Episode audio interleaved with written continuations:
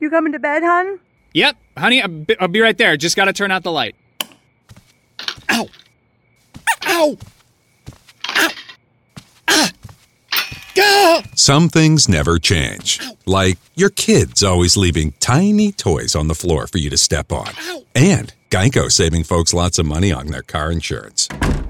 Sweetie, I think I left the downstairs light on. P- please don't make me go. 15 minutes could save you 15% or more. The I didn't realize you liked me that way deal. Because it's one thing to receive McDonald's, but an entirely other thing to know that they woke up early to face the world and bring you McDonald's breakfast still hot in the bag. Appreciate you. There's a deal for every morning. Now grab two loaded sausage burritos for only three bucks. Prices and participation may vary. Single item at regular price cannot be combined with any other offer or combo meal. Ba-da-ba-ba-ba. Hi, and welcome to the Shoot from the Heart podcast with me, Diane Bell. If you want to write a script, make a movie, or quite simply live an abundant and creatively fulfilled life, you are in the right place. Each week, I'll share with you tips, techniques, and real world information that will inspire and empower you on your path. Thank you so much for joining me. I am rooting for you all the way. Let's do this. Hello, beautiful and amazing creative souls, screenwriters, and filmmakers. How are you today? Welcome to episode 28 of the Shoot from the Heart podcast. This week, I want to share with you a bit of a rant. I think that's the best way to say it. It's a live that I recorded last week that I just felt there's so much gold in it and so many great ideas and great things that I really want to share it here and not just have it be lost forever a number of people who were there live reached out to me immediately after and said, Oh my gosh, gold. So this is it. The subject is betting on yourself. But in order to get there, we will talk about lessons from yoga and lots of other things besides. I think you're going to enjoy this one so much. If you do, I would love to hear from you. As always, please write a review. Please write to me at Diane Bell. Connect with me through Instagram. I love you guys. I hope you enjoy this. Here we go. Live that I did earlier in the week, we were talking about how to believe when you don't have any proof for your belief in a sense, right? How do you make the belief? And I just think it's having faith that if you stay on this path of doing this internal work, like that is the faith that you need. Somehow I've managed to tap into that different times in my life. For instance, when I first started doing yoga, it was the hardest thing I'd ever done. I was like the least flexible person ever. My story since I was as long as I can remember was that I was no good at physical things and that I was stiff, right? Oh, you're just stiff. Like I couldn't even touch my toes as a child. Like most children are really bendy. I was not a bendy child at all. And I was very physically sort of constrained. And actually when I was in my early 20s when I was like 21, 20, 21, I would pass out quite often, and it was because apparently the blood would get cut off to my brain because I was so tense in my body. Like I was so tight. And so when I started to practice yoga, I was, how old was I? I was like 28. Is that right? Yeah, nearly 27, 26, 27 like I was it was so painful. It was so hard. Like when I got on the yoga mat for the first time I was just like oh my I mean I was sweating and I was in pain. Everyone else was making it look easy. It was awful for me. But something in me told me that this like if I stayed on that path that it was going to be good that it was a good path that if I kept faith, if I kept showing up. And let me tell you, for the first, I mean, for the first six months that I did yoga, there was no good results. There was nothing happy about it. It wasn't like, oh, it just clicked and I felt awesome, right? It wasn't. It was painful. And it actually got a lot worse before it got any better. Like it really, really hurt a lot. There's some comments coming up. I just want to see what they say. And when we're older, we realize our default settings, but those settings are so ingrained. Yes, exactly. But we can change them. We can change them. I've been doing yoga for two years and my flexibility has improved a little bit, but the peace it brings to my mind and the soul has changed my life. I know, but yes. And that's the thing. I mean, to me, I was like, I just committed. Like, I didn't have proof that it would work because I didn't know. And to be honest, there were many times in the first, I would say, two years of practicing where I just wanted to give up and quit because it was not it was not pleasant. It was not fun. I didn't get on the yoga mat and have a good time. I got on the yoga mat and I was in pain and I felt embarrassed and I felt ashamed and I felt like, you know, because I would compare myself to the people around me. And it was not fun. It was not easy. And there'd always the yoga bunny nearby who just is popping into all the positions and making it look so easy. And she's smiling as she's doing it. And meanwhile, I'm just like dying. But the reason that I kept doing it is because something in me had the faith that this path would lead to good things. And I think this is the thing about changing our beliefs in our mind. Initially, we will have no evidence for the new belief. We have no evidence for it. You start out saying, I'm a talented and prolific writer and I've never written anything, but you choose to commit to saying that and you have you don't have to have faith in the affirmation that you have chosen. What you have to have faith in is that the process will work because it will. That if you stay the course and you stay committed to it, that you will change it right? Because that is what will happen. Like with yoga, if you show up to the mat every day, so you start out, you cannot touch your toes, but if you go on the mat every single day without fail, and that's what I did, I didn't like, I didn't go half assed about it. I didn't go once a week or twice a week to yoga. When I decided to do the yoga, like I went six days a week. I, I was practicing Ashtanga. I was in there for six days a week right? And so six days a week of torture, not like once a week or once every two weeks. It wasn't like that. And it's the same with this you have to decide in yourself like I am having faith. And I don't have to have faith in what in the affirmation, but I will have faith that if I repeat this affirmation enough, it will become my reality because that is what happens. So you, you know you don't have to believe the affirmation. You just have to believe that by practicing affirmations you will be able to change your beliefs. And it will. It will because that's the way it works. That's the law of it. It's just like yoga. If you show up every day, you will be able to touch your toes after a year or two or whatever it takes for you, right? But you will, if you show up every day, it will happen. And it's the same with this. If you show up every day to this mental work, if you show up every day to like repeat your affirmation, to work with your affirmation, you will change your views and then you will change your life. Yes. I mean, it's kind of about yoga, but it is about life. But that's why yoga is so amazing because I think what I've learned on the mat, how that transformed me. The biggest thing that happened for me with my process in yoga and when I started yoga, as I said, I was very, very unhealthy, like physically very unhealthy, also mentally unhealthy. My life was very unhealthy. I was like really trapped in cycles of hedonism, taking drugs at the weekend, partying, all that stuff. And yoga just totally transformed everything for me, really. And it did it just in this way too, where you have physical evidence, like the story that I had told myself since I was, I mean, as long as I can remember, as long as I can remember, I was stiff. I was just born stiff. I'm like my mom, right? And for me, though, the real amazing thing was in yoga when I suddenly was able to do things, I was able to do the splits. And I suddenly realized I was that person that other people looked to in the yoga class and thought, my God, look at her, look what she can do. And I was like, oh my God, I could have done this all my life. The only thing that was stopping me was my belief in the story that I was stiff. I had believed, I had taken that on and made that my identity. That's not who I was. That's not who I am. You're none of the things that you tell yourself we all tell ourselves these stories. We all have stories about who we are, what we're good at, what we're not good at. Uh, my yoga teacher, Pattabhi Jois, he used to say, Do your practice and all is coming. And I think that statement is true for everything. It's not just yoga. Do your practice and all is coming. But you have to do it, right? If you want to change the views in your mind, if you want to change the ideas that are in your brain, you can't just say, oh, okay, I'm going to change the views in my brain and then it happens. You have to do it. You have to do the work. You have to show up for that. If you want to be a successful screener, you have to show up. You have to do the work. You can't just imagine it and it happens. It's like you show up and you do it. And it's not always fun and it's not always pretty and it's not always easy and it's not always great. And it will often feel like you're taking steps backwards. I know with yoga, the first year, I definitely like I would feel like I was breaking through and then suddenly my back would be so sore. You know, I would like get another pain. And it was my body working through all these things. I had to go through so many rings of fire in order to strengthen my body because my body was so out of shape. It's the same thing for most of us with our minds. You know, if you've never done this kind of work on your mind, your mind is really, really out of shape and you don't even realize it. You just think you're just going around life just describing the world as it is, describing yourself as you are. But then you start to realize it's not. Like it's all thoughts. It's all thoughts. And then you start to realize, okay, if it's all thoughts, I really can change my thoughts, but I have to show up to do the work to change them. It doesn't just happen.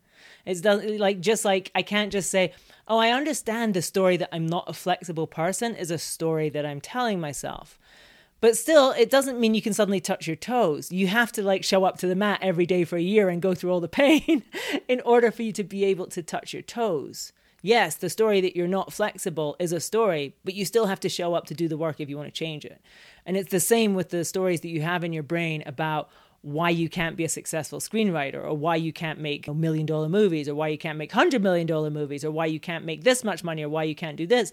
There are stories that you've told yourself, but it's not simply just going, oh, I see that that's a story and now I can do it. You actually have to get in the like in the driver's seat and really do the work to make the changes and you do control the narrative. You absolutely control it. And realizing that, I mean, stepping into that is like the most empowering thing. It's terrifying too, because it's also like, oh, like whatever you have that you don't like, you realize you're responsible for it.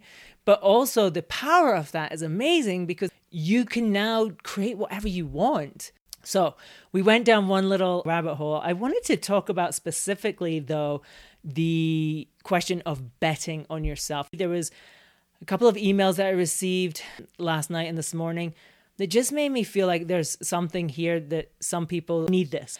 And this whole thing about betting on yourself. And I want to just talk about specifically the film industry and kind of how it operates. Because when you think about it, like everything is a bet. Like with art, it's all a bet. Like when a studio exec chooses to greenlight one movie rather than another, basically they're betting on one. It's like, I think that horse has a better chance of winning than that horse, right? I mean, that's what it is.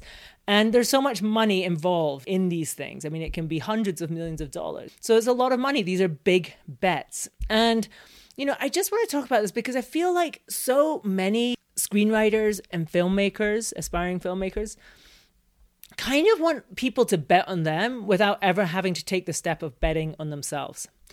And this is sort of like a bit of a tough talk, and it's probably not what some people want to hear because people want to believe that somehow you don't really have to bet on yourself. Like, you can just like you sort of just do your work and then these other people just suddenly recognize your genius and recognize the value of your work like they just see it and they just pick you out and then they pay millions of dollars and they they spend millions of dollars on your film and everything's golden and we'll never have to actually really bet on ourselves. And there's different levels of betting on yourself. At the basic level, betting on yourself is actually just showing up to do the work.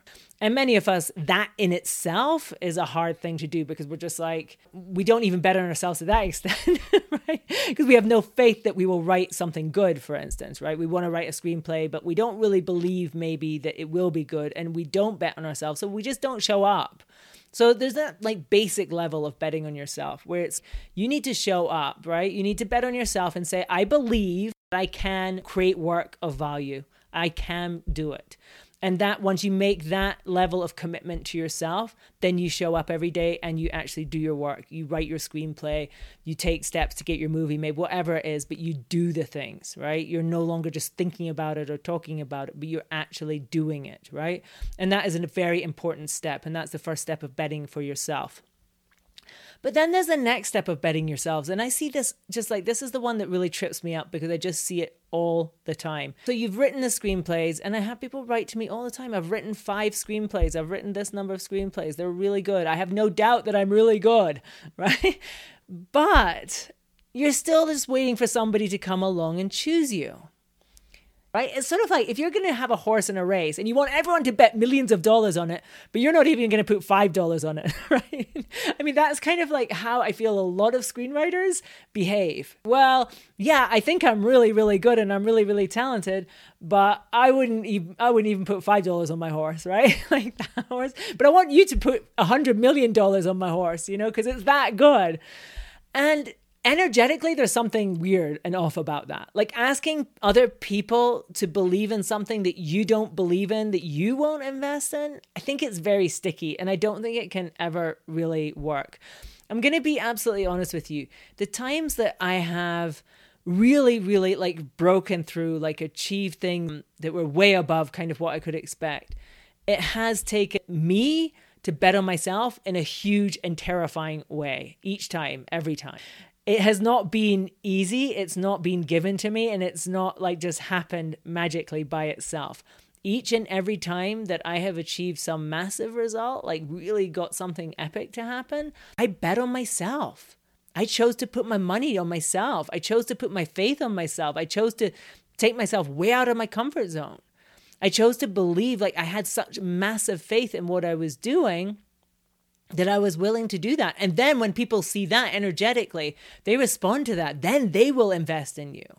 Then they will pay it back tenfold because you are already showing up that way. And I would just always say if you are in this game seriously and you seriously want to succeed at it, you have to be willing to bet on yourself. And that is not always easy. It goes back to what we we're talking about with yoga in a different way. It's not comfortable, right? I mean, of course, like, you know, when you choose to bet on yourself, like, for instance, when I wanted to sell my first screenplay and I chose to get, you know, go into debt to drive to Cannes, to rent a car to drive to Cannes and get a hotel room and do all the things. And I think I was going into debt by, you know, a couple thousand euros. It was scary because of course it might not work out. There's never any guarantees but i am choosing to bet on myself. I'm choosing to believe that actually my script is going to sell and that it is going to be worth it and i am showing up in that way. And that's how it happens right? And people respond to that because your energy now like is just whoosh right? It's it's all in. You're not waiting around timidly hoping that somebody else picks you that somebody is going to bet on your horse even though you won't bet on it yourself. You know you're betting on your horse and they can see that. Like they see your faith and that excites them and that gives them faith in your horse. If you're like i'm putting my shirt on my horse right? They're like okay like there must be something going on there but it was scary to me. I mean, at the time, it's like, oh my gosh, am I gonna, you know, am I just gonna make a fool of myself? Is this not gonna sell? And that played out over that year with that script. I mean, it culminated in deciding to, you know, spend actually three thousand dollars to fly to Los Angeles to meet people to convince them that the script was the thing. So in all, it was like over five thousand dollars, like that I put myself into debt in order to make that happen. In a in a different way with my first film, the week before, and I don't know if I've shared this, I have shared this story before, I don't know very often, but the the week before we were going into production, we had no money in the bank account, right? We had these investors who had signed contracts who said they were giving us money, but they had given us like small amounts and they and those small amounts had already been spent. And literally like it was like 2 days before we started shooting and I remember Matt Medlin, the line producer, sat me down and said we can't start shooting because we don't have any money again it's one of those things it's about like what do you do in that moment right? Do you then just go okay well we'll postpone. Uh, I just went okay i'm going to find a way to get the money like there's just no way that we're not going to shoot right? We are not going to we're not going to not do this. And it's a mad leap of faith faith that the people who've said they're going to invest are actually going to pull through. It's faith that you know somehow everything's going to work out. But I had I had like ten thousand dollars left in savings that had come from other jobs and work that I had done, and you know I, I, I put my own money in at that point to make it work. But it's not just always about money; it's about investing your energy. It's about investing yourself. I always go if you're not willing to get uncomfortable for your project to succeed, if you're not willing to fight for it, to have difficult conversation. So many filmmakers are very, very, very blocked about money and have real issues about asking for money, for instance. I, I know some filmmakers, I mean, even like setting up a crowdfunding campaign is absolutely terrifying to them and asking people for small, very small amounts of money, never mind big amounts of money.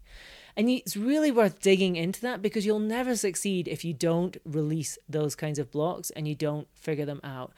And when you manage to get yourself into a different space around money where you just see that money flows all the time and there's always plenty of it and there's so much around, and you start to come from that attitude that mental attitude rather than there's never enough and there's uh, you know there's hardly any and we're always running out and it's always going to be a disaster then money's always going to be hard for you. It's always going to be hard to raise money for your projects. But when you shift your mindset into the place of like, the money is there, there's always plenty of money, there's so much money, it's flowing to me in abundance, it flows through me. And that's that thing about not holding on to it, but spending it with joy too, when it's the right thing to do, when it's the soul aligned thing to do, when you feel called to doing it. And as I said, when I went to Cannes, for instance, to try to sell my screenplay, I mean, I just felt it. It was just like a soul calling. I mean, it was just so obvious. I'm going to do this. You know, even though it was crazy and I know some of my friends just thought I was nuts. But it was just so obvious to me I'm going to do this. And it was so obvious to me as well when I, uh, you know, came to LA later on. It was just like, I'm just going, I'm just doing it, right? I'm getting my credit card out, I'm getting a flight. never been, I just did it. There was no self doubt because it was just like, this is, you know, this is my path, this is my journey, this is my calling, this feels absolutely right. And I think when you check in with yourself and you just feel that, if it's the soul calling, it might be crazy. It might seem like way beyond where you are, but that's how you will that's how you'll shift things or change things. Just going back to the money blocks with raising finance for films. And it's such a big one. You know, if you grew up in a situation where it's like money doesn't grow on trees, if you grew up in a situation where it's like, oh, um, you know, where you like you asked for money and then you were made to feel ashamed for it. You know, you were told like, "Who are you? But what do you think? Do you think we're made for money?" You know, like you know that old one. Do you think we're made of money? And as a child, you just ingested that and you were like, "Oh, I should never ask for money. I'm not worthy of money." I mean, that's the message that you got, and that's what you framed in your mind and in your subconscious and you know and it's no fault of your own and it's no fault of your parents or the caretaker who said it to you. Like i mean i think i would be just interested people who are listening right now did you ever hear those things when you were growing up? I mean did you hear like money you know money doesn't grow on trees? Did you hear like oh no like if you ask for money or ask to buy something were you ever told are you crazy? You know like no like what do you think? We're made of money? Do you think we're made of money I mean, I like I would be shocked if any of you were like, "No, I never heard anything like that." I would be shocked. I would love it if somebody would say right now, "I never heard anything like that." I feel like the like the vast majority of us grow up in that kind of setup. And what we ingest, as I said, is that fear of first of all, if you ask for something and we're told no, like what do you think we're made of money? And then you felt ashamed as a child and you start to ingest this idea that you should always try to live with less, right? And that that is more noble and that is good, that spiritual people, good people, artistic people don't worry about money because money is not important and money is kind of gross. And that money is, you know, like for the greedy, superficial, shallow people. I, I had all of these kinds of views. Then you wonder why you struggle to ask for a raise or why you struggle to ask for money for your projects, right? Like it's not it's not like really actually rocket science at that point, is it? If you can see the connection. Anything that you were made to feel ashamed for as a child or you were made to feel like it would you would not be loved then of course you're going to struggle then as a grown up to actually ask for money and so many people do. They don't want to ask for money. It's embarrassing. It's difficult. It's sticky. It's weird. You just do it. You create your own stuff and you bet on yourself. You bet on yourself. And when you bet on yourself other people will start betting on you. That's how it works. That's how it works. But if you don't take those first steps, if you don't take that, then nobody does. And there we have it. That is this week's episode. I hope this was helpful for you.